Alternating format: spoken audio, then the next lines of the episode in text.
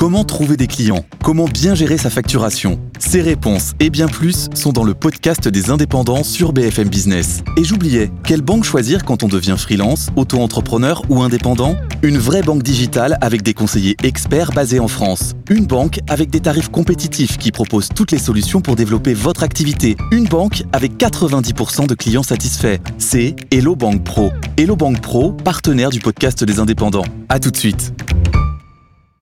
Good Morning Business, Morning Retail.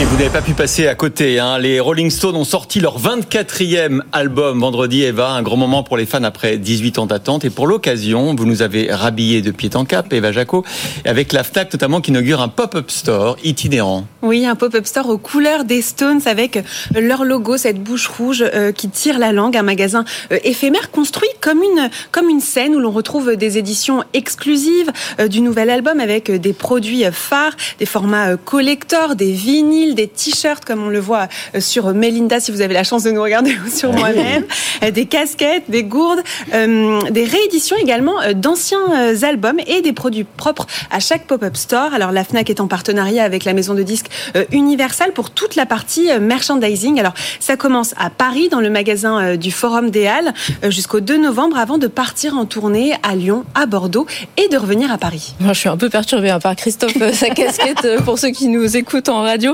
Alors, Eva, événementialiser les événements qui ont un impact, c'est ça le but de la Fnac ? Oui, en fait, la Fnac l'a toujours fait pour les produits culturels, que ce soit pour les livres, les BD, les mangas.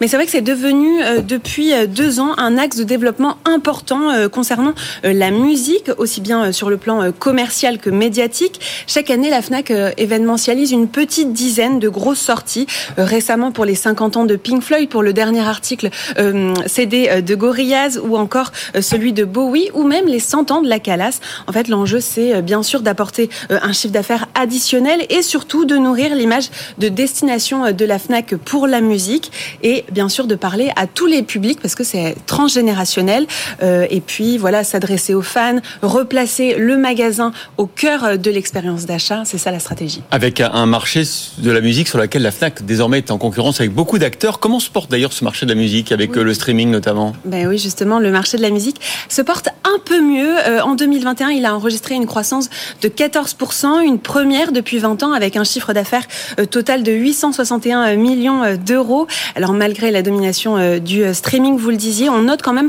un rebond dans les ventes de disques en format physique et surtout des vinyles depuis 5 ans maintenant. L'an dernier, le vinyle correspondait à 45% des ventes physiques du marché avec une croissance à 2 chiffres sur les 2 dernières années chez la Fnac avec un public jeune. Ce sont, c'est vrai, les moins de 35 ans qui achètent des vinyles. C'est la moitié des acheteurs. Alors même si le CD résiste plutôt bien, eh bien c'est vrai que ce format-là, c'est devenu un support indispensable. La Fnac travaille même avec des artistes pour faire des éditions de vinyle spéciales lors des sorties des artistes. Et ça va aussi dans le mobilier. Ils ont dû changer leur mobilier pour faire une place beaucoup plus importante à ces supports-là. Ouais, et vous le disiez, Eva, le streaming, ça représente comme 70% du marché de la musique aujourd'hui. C'est énorme. Merci beaucoup.